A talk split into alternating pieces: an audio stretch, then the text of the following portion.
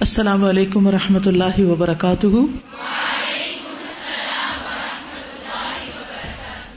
کیا حال ہے سب کا؟ الحمد للہ نحمد ونسلی علی رسول کریم اما بعد، فاعوذ باللہ من الشیطان الرجیم، بسم اللہ الرحمن الرحیم۔ رب اشرح لی صدری ویسر لی امری، واحلل عقدة من لسانی يفقهوا قولی۔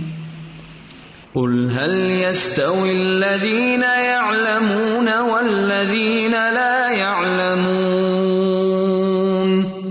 وإذا قيل انشزوا فانشزوا يرفع الله الذين آمنوا منكم والذين أوتوا العلم درجات والله بما تعملون خبير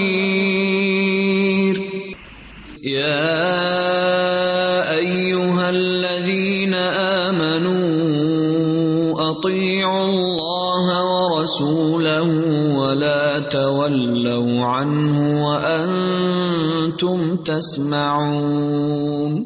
کتاب المغازی حدیث نمبر 473 حدثنا يوسف بن عيسى حدثنا ابن فضيل حدثنا حسين عن سالم، عن جابر رضي الله عنه قال، عطش الناس يوم الحديبية ورسول الله صلى الله عليه وسلم بين يديه ركوة فتودأ منها ثم أقبل الناس نحوه فقال رسول الله صلى الله عليه وسلم، ما لكم قالوا یا رسول اللہ ليس عندنا ماء نتودأ به ولا نشرب الا ما في ركوتك قال فودع النبي صلى الله عليه وسلم يده في الركوة، فجعل الماء يفور من بين أصابعه كأمثال العيون. قال، فشربنا وتودأنا، فقلت لجابر، كم كنتم يومئذ؟ قال، لو كنا مئة ألف لكفانا، كنا خمس عشرة مئة. امام بخاری کہتے ہیں ہم سے یوسف بن عیسیٰ نے بیان کیا، کہا ہم سے محمد بن فضیل نے، کہا ہم سے حسین بن عبد الرحمان نے، انہوں نے سالم بن اب الجعد سے، انہوں نے جابر سے۔ جابر کہتے ہیں رضی اللہ عنہ قال عطش الناس، پیاسے ہو گئے لوگ، یا پیاس لگی لوگوں کو، یوم الحدیبیتی حدیبیہ کے دن۔ و رسول اللہ صلی اللہ علیہ وسلم، اور رسول اللہ صلی اللہ علیہ وسلم بین یدیہ رکوتن آپ کے سامنے ایک چھاگل تھی یعنی پانی کا ڈول تھا یا مشک تھی۔ فتود امنہا تو آپ نے اس سے وضو کیا۔ ثم اقبل الناس نحوہ پھر لوگ آپ کے پاس آ گئے۔ اقبلا آ گئے۔ اقبال ہوتا ہے، آنا، ادبار ہوتا ہے، واپس پیٹ پھیر کے جانا۔ فقال رسول اللہ صلی اللہ علیہ وسلم۔ تو رسول اللہ صلی اللہ علیہ وسلم نے فرمایا، مالکم، کیا ہے تمہیں؟ یعنی کیا بات ہے؟ خیریت تو ہے؟ قالو، یا رسول اللہ، وہ کہنے لگے، اے اللہ کے رسول لئیسا اندنا ماؤن ہمارے پاس پانی نہیں ہے۔ نہ تود ابھی کہ جس سے ہم وضو کر سکیں۔ ولا نشربو اور ہم نہیں پی سکتے اللہ مگر ما فی رقوت کا جو آپ کی چھاگل میں ہے۔ اور پینے کے لیے بھی بس وہی پانی ہے جو آپ کے ڈول میں ہے۔ قالا تو جابر کہتے ہیں فودا نبی صلی اللہ علیہ وسلم یدہ تو رکھ دیا یا ڈال دیا نبی صلی اللہ علیہ وسلم نے اپنا ہاتھ اس ڈول میں پھر رکوتی فجا الما یفور تو پانی بہنے لگا۔ گش کرنے لگا۔ ممبئی نے اصابی ہی آپ کی انگلیوں کے درمیان سے۔ کا امثال العیونی چشموں کی طرح۔ جیسے چشموں سے پانی پھوٹتا ہے، اسی طرح آپ کے ہاتھوں سے پانی پھوٹنے لگا۔ کالا جابر کہتے ہیں، فشربنا۔ تو ہم نے پانی پیا وہ تودا اور ہم نے وضو کیا۔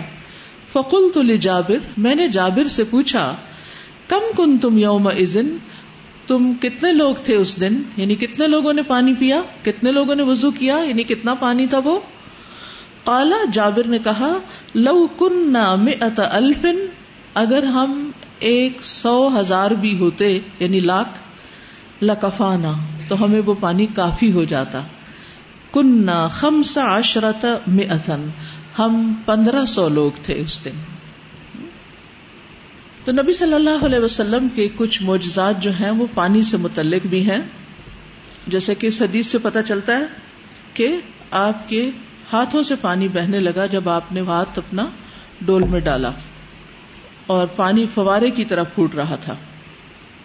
اسی طرح خوش کنواں ابل پڑا، جیسے پیچھے ہم نے احادیث پڑھی کہ آپ نے پانی میں تھوڑی سی کلی کی اور پھر اس پانی کو کنویں میں ڈال دیا تو تھوڑی دیر کے بعد پانی وہاں سے خوب بہنے لگا اور لوگوں نے خوب سیر ہو کے خود بھی پیا اور اپنے جانوروں کو بھی پلایا اور پھر واپس مدینہ کی طرف لوٹے۔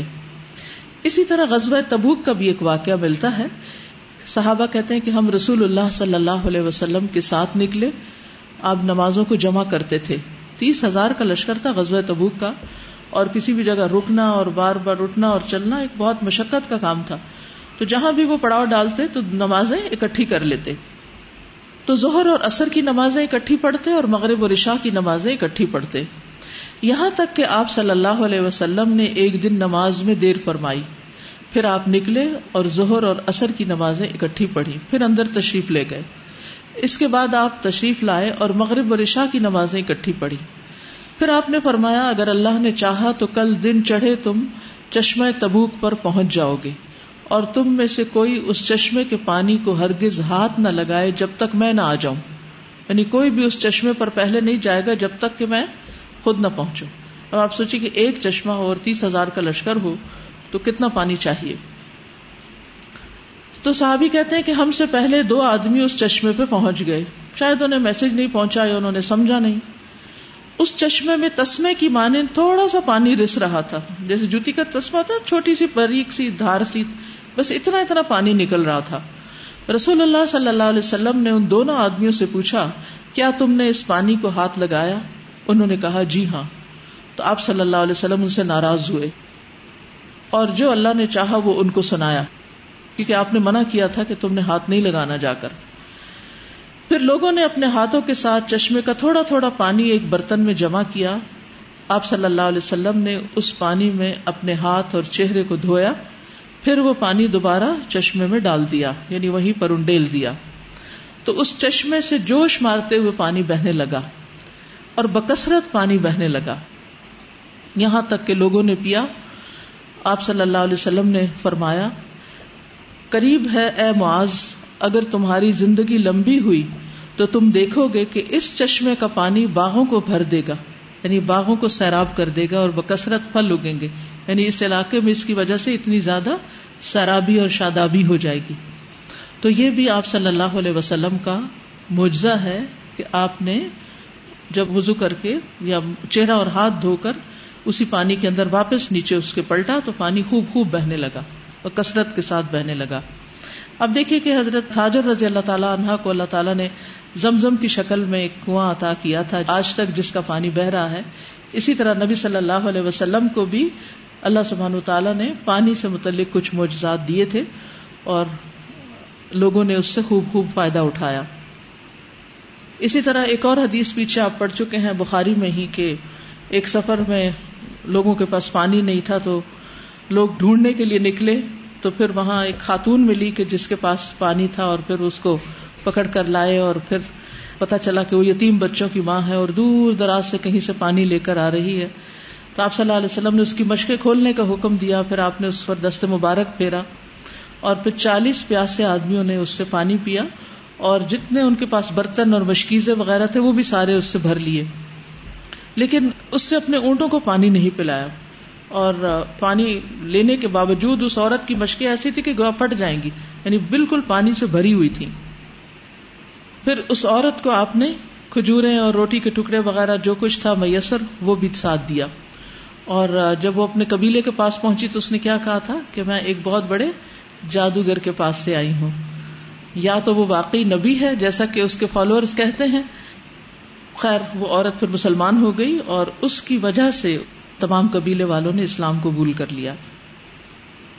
اگلی حدیث ہے، حدثنا السلط بن محمد، حدثنا یزید بن زرع ان سعید ان قطادتا قلت لسعید بن المسیب بلغنی ان جابر بن عبد الله كان يقول كانوا اربع عشرة مئة فقال لي سعید حدثني جابر كانوا خمس عشرة مئة الذين بايعوا النبي صلى الله عليه وسلم يوم الحديبية تابعه ابو داود، حدثنا قرة ان قطادتا امام بخاری کہتے ہیں کہ ہم سے سلط بن محمد نے بیان کیا کہا ہم سے یزید بن زرع نے، انہوں نے سعید ابن ابی اروبا سے، انہوں نے قطادہ سے، انہوں نے کہا، میں نے سعید ابن مسیب سے کہا، مجھے یہ خبر پہنچی ہے کہ جابر بن عبداللہ ان لوگوں کا شمار جو ہدیبیہ میں آپ کے ساتھ تھے، چودہ سو بیان کرتے ہیں۔ قلت سعید ابن مسیب، بلغنی، مجھے پہنچا ہے ان جابر ابن عبداللہ کہ جابر بن عبداللہ کان یقولو کہا کرتے تھے کانو اربا اشرتا میں اتن کہ وہ لوگ چودہ سو تھے، اور اوپر کی روایت میں پندرہ سو کا لفظ آیا۔ فقال علی سعید، حدثنی جابر۔ سعید کہنے لگے کہ مجھ سے جابر نے کہا، کانو خمسا اشرتا میں آتا کہ یہ پندرہ سو لوگ تھے۔ اللہ دین بائی اور نبی صلی اللہ علیہ وسلم، جنہوں نے نبی صلی اللہ علیہ وسلم سے بیعت کی تھی، یوم الحدیبیہ ہدیبیہ کے دن۔ قال ابو داود ابو داود کہتے ہیں، حدثنا قرہ، ہم سے قرہ نے بیان کیا اور انہوں نے قطادہ سے کہ اس حدیث کی مطابق محمد بن بشار نے کی اور وہ کہتے ہیں کہ حدثنا ابو داود، حدثنا شعبہ، اور انہوں نے ابو داود اور پھر انہوں نے آگے شعبہ سے اس کو روایت کیا۔ اب تعداد میں کہیں تیرہ سو کا لفظ بھی آتا ہے، کہیں چودہ سو بھی آتا ہے، کہیں پندرہ سو بھی آتا ہے۔ تو وجہ کیا؟ اس کی مختلف وضاحتیں کی گئی ہیں۔ کہا یہ جاتا ہے کہ جب یہ لوگ چلے تھے تو یہ تیرہ سو تھے۔ اور راستے میں کچھ اور لوگ ساتھ شامل ہو گئے تو وہ چودہ سو ہو گئے اور چودہ سو سے زیادہ بھی ہو گئے۔ یعنی یہ نہیں کہا گیا کہ چودہ سو اسی نبے تو کچھ لوگوں نے پھر اس کو چودہ سو اسی کرنے کے بجائے تقریباً پندرہ سو کا اظہار کر دیا۔ ہاں۔ تو یعنی کہ چودہ سو سم تھنگ کہنے کی بجائے اس کو پندرہ ہی بنا دیا۔ یعنی کثرت پہ ختم کر دیا۔ تو اسی طرح یہ بھی کہا گیا ہے کہ نکلنے کے وقت جیسے تیرہ تھے، پھر چودہ ہو گئے اور پھر جب تک بیعت کرنے کا وقت آیا تو اس میں عورتیں اور خادم اور غلام اور سب شامل ہو کے تقریباً پندرہ سو لوگ ہو گئے تھے۔ ٹھیک ہے؟ اچھا بعض لوگ ایسی روایات کو ایک دوسرے سے ٹکراتے ہیں اور وہ کہتے ہیں کہ دیکھیں کہیں یہ لکھا ہے، کہیں یہ لکھا ہے۔ لیکن یہ غلط فہمی بھی اس وجہ سے ہوتی ہے کہ یہ نہیں معلوم ہوتا کہ اس کے پیچھے اصل حقیقت کیا ہے۔ اگلی روایت ہے حدثنا علی، حدثنا سفیان، قال عمر سمعت جابر ابن عبد الله رضی اللہ عنہما قال قال لنا رسول اللہ صلی اللہ علیہ وسلم یوم الحدیبیت امام بخاری کہتے ہیں، ہم سے علی بن عبداللہ مدینی نے بیان کیا، کہا ہم سے سفیان ابن اوینا نے، کہا ہم سے امر ابن دینار نے، کہ میں نے جابر بن عبداللہ انصاری سے سنا۔ کالا جابر کہتے ہیں کالا لنا رسول اللہ صلی اللہ علیہ وسلم یوم الحدیبیتی کہ ہم سے رسول اللہ صلی اللہ علیہ وسلم نے ہدیبیہ کے دن کہا ان تم خیر اہل الارض، تم ساری زمین والوں میں سے بہترین لوگ ہو۔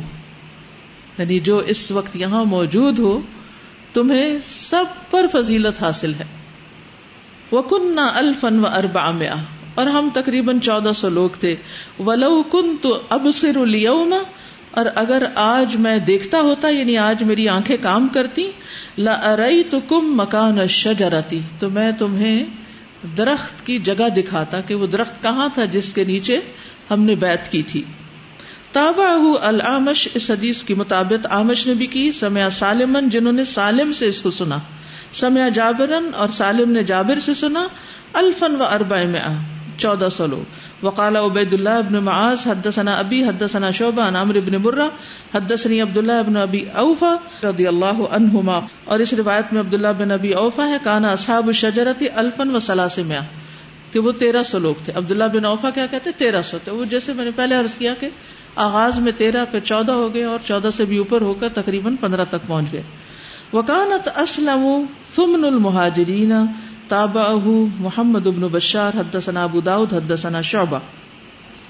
اور کانت تھے اسلم و اسلم قبیلہ کے لوگ۔ فمنو آٹھواں حصہ، المہاجرین، مہاجرین کا۔ یعنی تقریباً سو لوگ تھے۔ اور اس کے مطابق محمد بن بشار نے کی اور انہوں نے ابو داود سے روایت کیا اور پھر انہوں نے شعبہ سے۔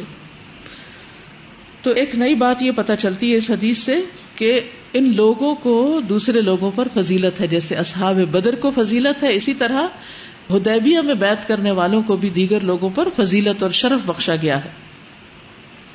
اور پھر یہاں پر یہ ہے کہ اسلم قبیلے کی بھی تعریف کی گئی کہ ان کے اتنے زیادہ لوگ جو تھے، وہ اس بیت میں شریک ہوئے تھے۔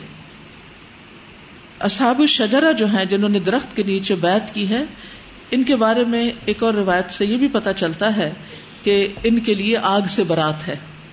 یعنی یہ جہنم کی آگ سے بچ جائیں گے۔ پھر اسی طرح اس روایت میں صحیح مسلم کی روایت آتی ہے۔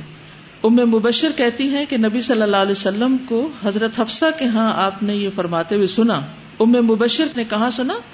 حضرت حفصہ کے گھر میں سنا کہ آپ فرما رہے تھے ان شاء اللہ اصحاب شجرا والوں میں سے کوئی ایک بھی جس نے اس کے نیچے بیت کی تھی، جہنم میں داخل نہیں ہوگا۔ جابر کہتے ہیں کہ حاطب رضی اللہ عنہ کا ایک غلام رسول اللہ صلی اللہ علیہ وسلم کے پاس آیا۔ حاطب بن ابی بلتا کا تو معلوم ہے نا آپ کو؟ اور حاطب کی کسی بات کی شکایت کرتے ہوئے کہا اللہ کے رسول حاطب ضرور دوزخ میں جائے گا۔ جیسے یہ بچے ہمارے آپس میں لڑ پڑے تو ایک دوسرے کے بارے میں فتوے دینے لگتے ہیں۔ تو اس طرح وہ بھی غلام تھا، تھوڑی سمجھ ایسی ہوگی۔ تو رسول اللہ صلی اللہ علیہ وسلم نے فرمایا، تم جھوٹ کہتے ہو، وہ دوزخ میں داخل نہیں ہوگا کیونکہ وہ بدر اور ہدیبیہ میں شریک ہوا ہے۔ تو اس سے بھی پتا چلتا ہے کہ جو لوگ ہدیبیہ میں شریک ہوئے، ان کے لیے آگ سے برات ہو گئی۔ ان واقعات میں ہمارے سیکھنے کی کیا بات ہے؟ جی۔ السلام علیکم۔ ہاں۔ محمد صلی اللہ علیہ وسلم ایک نبی تھے، ان کے پاس معجزے تھے اور اللہ تعالیٰ نے ان کو یہ بھی کہا تھا کہ اگر آپ چاہیں تو آپ کو وہ جتنا سنا ان کو مل سکتا تھا سب کچھ۔ اور ضرورت پڑنے پر ان کے معجزے سامنے آتے بھی تھے۔ مگر لائف ان کی گزری بہت ساری ہارڈ شپس میں۔ تو اس سے سیکھنے کو یہ ملتا ہے کہ اگر ان کو یہ ساری چیزیں فیس نہ کرنی پڑتی، تو اتنے صحابہ کے درجات اتنے بلند نہ ہوتے۔ ان کو پہلے سے ہی ہیلپ مل جاتی۔ پہلے سے ہی پیسے مل جاتے سب کچھ پہلے سے ہو جاتا تو پھر یہ درجات ہی نہ آتے اور ہمیں ہوپ ہی نہ ملتی۔ بالکل صحیح کہا آپ نے۔ مجھے تو یوں نظر آتا ہے کہ جیسے ان مالوسری اسرا تنگی تھی تکلیف تھی اور یہ سب کا ایک امتحان تھا کہ اتنے مشکل حالات میں کیسے نکلیں۔ اور پانی بھی نہیں ہے اور خوف بھی ہے اور عمرہ کرنے آئے اور عمرہ بھی نہیں ہوا۔ جا ہی نہیں سکے آگے۔ اور پھر حضرت عثمان کی شہادت کی خبر مشہور ہو گئی۔ اور ان لوگوں کے پاس اسلحہ بھی نہیں ہے۔ اس کے باوجود انہوں نے جنگ کرنے پر بات کر لی کیا جو کچھ بھی ہے ہم بدلا لیں گے۔ تو ہم سب کی زندگی میں کہیں نہ کہیں کوئی نہ کوئی دین کے راستے میں ایک امتحان آ جاتا ہے۔ حالات بہت مشکل ہو جاتے ہیں۔ فیصلہ کرنا بہت مشکل ہو جاتا ہے۔ ہم کریں یا نہ کریں۔ وہ ایک ٹیسٹ ہوتا ہے اور وہ ہماری ثابت قدمی کا امتحان ہوتا ہے۔ اگر اس وقت ہم جم جائیں نا اللہ کی مدد سے۔ تو اللہ سبحانہ و تعالیٰ اصل امتحان میں ڈالے بغیر بھی نکال لیتا ہے۔ یعنی یہاں پر آپ دیکھیے نہ جنگ ہوئی اور نہ ہی کوئی اور ایسی مشکل پیش آئی۔ لیکن امتحان بہرحال امتحان تھا کہ اب کرتے کیا ہیں۔ اور اس وقت خالص نیت کے ساتھ نبی صلی اللہ علیہ وسلم کا ساتھ دینا اور جمے رہنا، اس جگہ کو نہ چھوڑنا، یہ ان کے درجات کی بلندی کا باعث ہوگا یعنی بدر میں شرکت کر کے اور ہدیبیوں میں شرکت کر کے پوری پوری زندگیوں پر محیط جو امال تھے ہم جیسوں کے، اس سے کہیں آگے وہ نکل گئے کیونکہ ان کی آزمائش بڑی تھی۔ میں نہیں کہتی کہ ہمیں آزمائشیں مانگنی چاہیے، کبھی نہیں۔ آفیت ہی اچھی ہے، کیونکہ ہمیں نہیں پتا کہ ہم اس وقت کس طرح ریئیکٹ کریں گے۔ ہم کیا کریں گے؟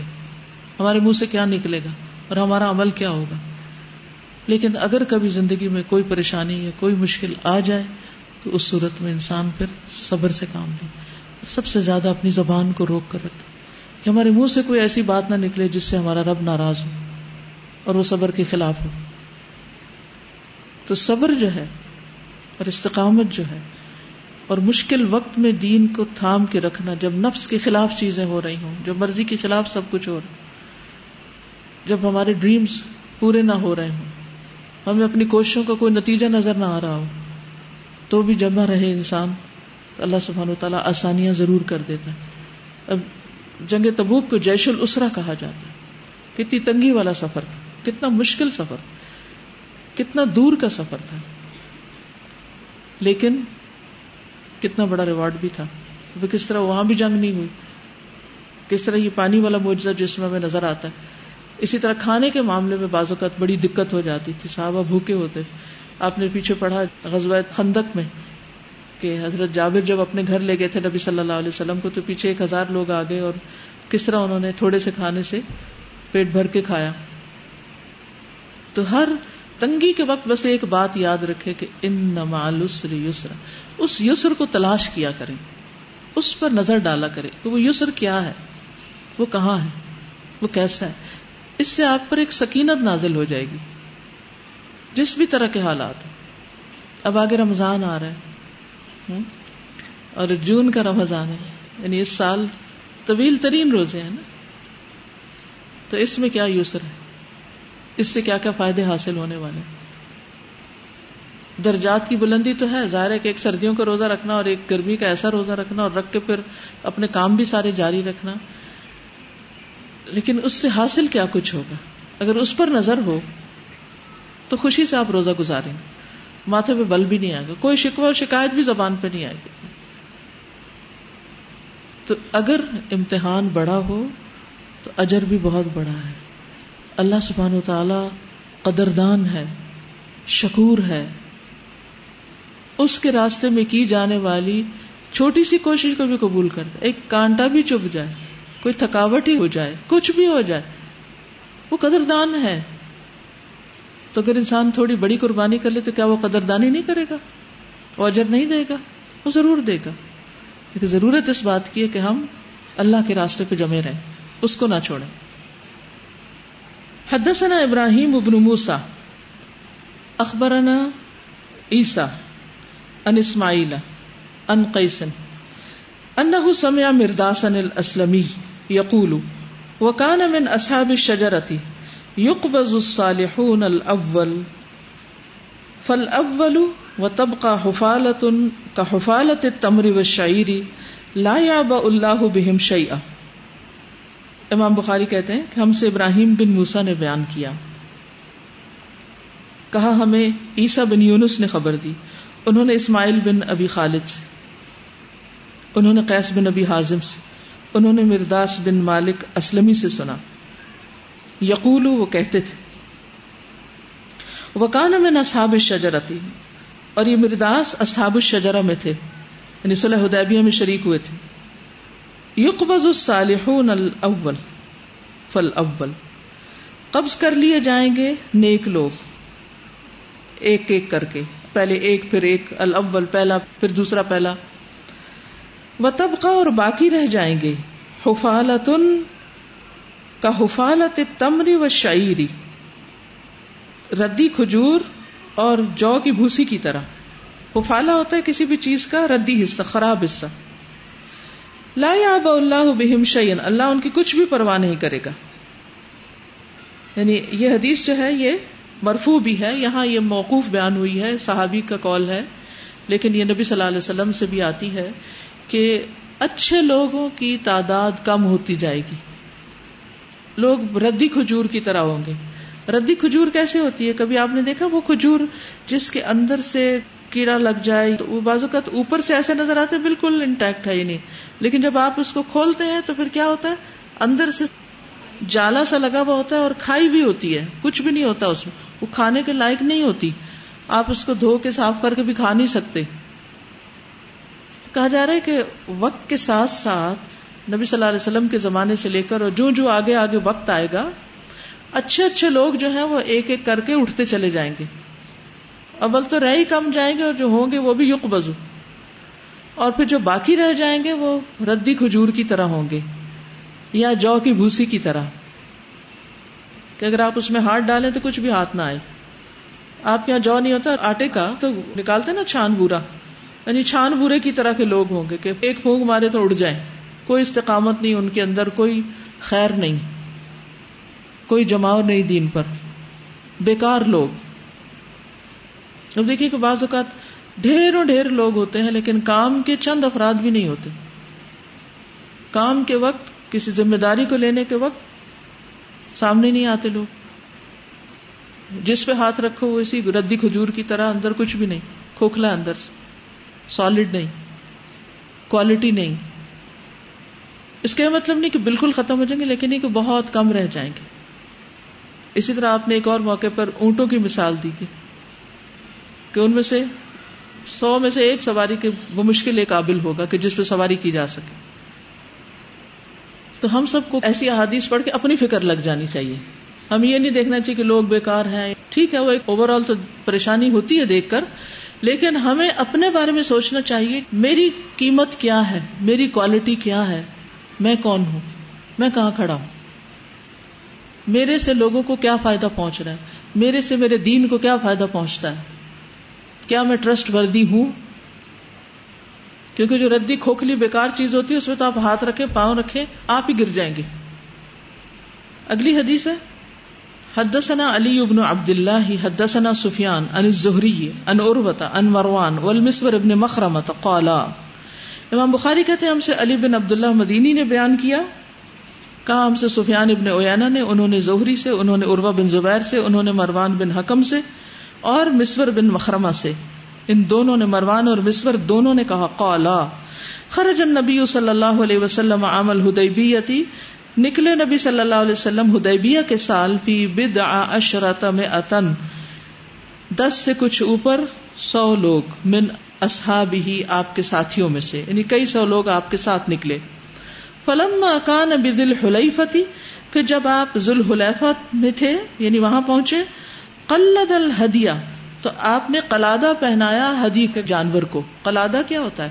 قرآن مجید میں پڑھ چکے ہیں نا؟ ولقلا پٹے والے۔ جیسے بکریوں یا اونٹوں وغیرہ کے گلے میں ایسے ہار ڈال دیتے تھے کہ جس سے پتا چلے کہ یہ حرم کی طرف جانے والے جانور ہیں اور ان کو لوٹ مار نہ کی جائے۔ وہ اش ارہ وہ احرم منہا وہ اش ارہ اور اس کو نشان لگایا۔ اس زمانے میں پہلو پر زخم لگا کر، جیسے اونٹ ہے یا کچھ، تو ایک کٹ لگایا جاتا تھا جس سے خون بہتا تھا، اور دیکھنے والے پہچان جاتے تھے کہ یہ اونٹ جو ہے، یہ حرم کی طرف جانے والا ہے۔ وہ احرم منہا اور وہیں سے احرام باندھا۔ لا احسی کم سمعته من سفیانہ میں نہیں شمار کر سکتا کہ میں نے کتنی بار سفیان سے یہ بات سنی، حتیٰ سمعته یقول، یہاں تک کہ میں نے ان کو کہتے ہوئے سنا، لا احفظ من الزہری الاشارہ والتقلید، کہ میں نے زہری سے اشارہ کا نشان لگانا اور تقلید کا قلادہ پہنانا۔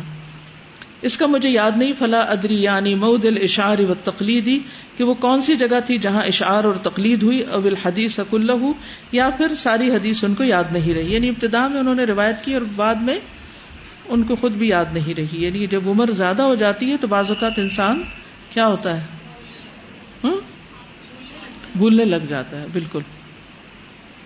اچھا یہ بتائیے کہ جب آپ کے آس پاس بیکار قسم کے لوگ بہت ہوں تو پھر آپ کیا کریں گے؟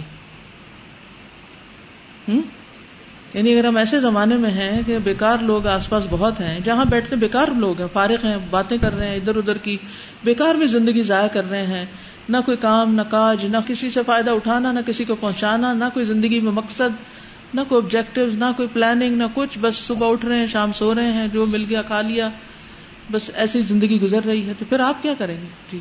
اس میں ایک تو یہ کہ جیسے کل بھی ہم کہہ رہے تھے کہ خیر پہ نظر رکھیں، جو خیر ہے ان کے اندر اس کے اوپر ان کو موٹیویٹ کیا جائے اتنا کام ان سے لے لیا جائے اتنا وہ کر سکتے ہیں۔ اور دوسرا یہ کہ اپنی اگزامپل سے ان کو سکھایا جی۔ اور بتایا جائے اور دکھایا جائے کہ کام کیسے ہوتا ہے۔ جی۔ یعنی اس سے مایوس ہونے کی بجائے اور بہت زیادہ توقعات ان پہ رکھنے کی بجائے جو آپ کر سکتے ہیں وہ کریں۔ اگر پانی کشتی کے اندر آ جاتا ہے تو مسئلہ ہوتا ہے اگر اس کے ارد گرد ہے تو مسئلہ نہیں ہوتا ہے کشتی کو۔ تو اپنے آپ کو جتنا ہو سکے ان ٹریٹس کو اپنے اندر ان کے انفلوئنس سے بچے ہاں خود بچنا ہے۔ رسول اللہ صلی اللہ علیہ وسلم نے فرمایا، قیامت اس وقت تک قائم نہ ہوگی جب تک اللہ اہل زمین میں اپنی فوج نہ بنا لے۔ اس کے بعد زمین میں گھٹیا لوگ رہ جائیں گے، جو نیکی کو نیکی اور گناہ کو گناہ نہیں سمجھیں گے۔ یعنی ایک وقت ہوگا کہ جیسے صحابہ کرام کا دور ہے، کہ وہ کیا تھے؟ اللہ کی فوج تھے نا۔ لیکن پھر آہستہ آہستہ ایسے لوگ کم ہوتے چلے گئے، وہ کردار کم ہوتے چلے گئے۔ اسی طرح اپنے صحابہ کے ساتھ بات کرتے ہوئے آپ کے سامنے کچھ کھجوریں پیش کی گئی کچھ تار اور کچھ خشک۔ تو سب نے کھجورے کھائی اور گٹلیاں باقی رہ گئی تو ظاہر گٹلیاں تو گٹلیاں ہی ہوتی ہیں۔ آپ نے فرمایا کہ کیا تم جانتے ہو کہ یہ کیا ہے؟ فرمایا تم سارے ختم ہو جاؤ گے، افضل لوگ۔ پھر اس کے بعد کے افضل لوگ، حتیٰ کہ تم میں سے کوئی باقی نہیں رہے گا۔ مگر اس جیسا، جیسے یہ گٹلیاں یہ کھجوریں تو کھائی گئی اور باقی کیا رہ گئی گٹلیاں یعنی ان میں کوئی خیر نہیں ہوگی۔ آپ صلی اللہ علیہ وسلم نے فرمایا، قیامت اس وقت تک قائم نہ ہوگی جب تک انتہائی حقیر لوگ، دنیا کے سعادت مند لوگ شمار نہ ہونے لگے یعنی جو انتہائی نکمے بیکار لوگ ہوں گے، انہیں لوگ بڑا خوش قسمت کہیں گے۔ آپ نے فرمایا، آخر زمانہ میں کچھ نو عمر بے وقوف پیدا ہوں گے جو زبان سے بہترین خلائق کی باتیں کریں گے، لیکن اسلام سے اس طرح نکل جائیں گے جیسے تیر شکار سے نکل جاتا ہے۔ ان کا ایمان ان کے حلق سے نیچے نہیں اترے گا۔ یعنی باتیں بہت خوبصورت کریں گے لیکن عمل کچھ نہیں۔ اسی طرح آپ نے فرمایا کہ ان قریب لوگوں پر دھوکے اور فریب کے چند سال آئیں گے۔ ان میں جھوٹے کو سچا، سچے کو جھوٹا، خائن کو امانت دار امانت دار کو خائن سمجھا جائے گا۔ اور رویبزا قسم کے لوگ گفتگو کریں گے۔ پوچھا گیا رویبزا سے کیا مراد ہے؟ آپ نے فرمایا، معمولی اور کم عقل لوگ جو عوام الناس کی امور پر بحث و مباحثہ کریں۔ یعنی عوام کے بارے میں وہ تبصرے کرتے رہیں، لیکن ان کے اندر عقل نام کی چیز نہیں ہوگی۔ تو ایسے لوگوں کی موجودگی میں اپنی فکر کی ضرورت ہے۔ کیونکہ صحابہ کو جب یہ باتیں پتہ چلی تو انہوں نے کہا، اللہ کے رسول، پھر ہم کیا کریں؟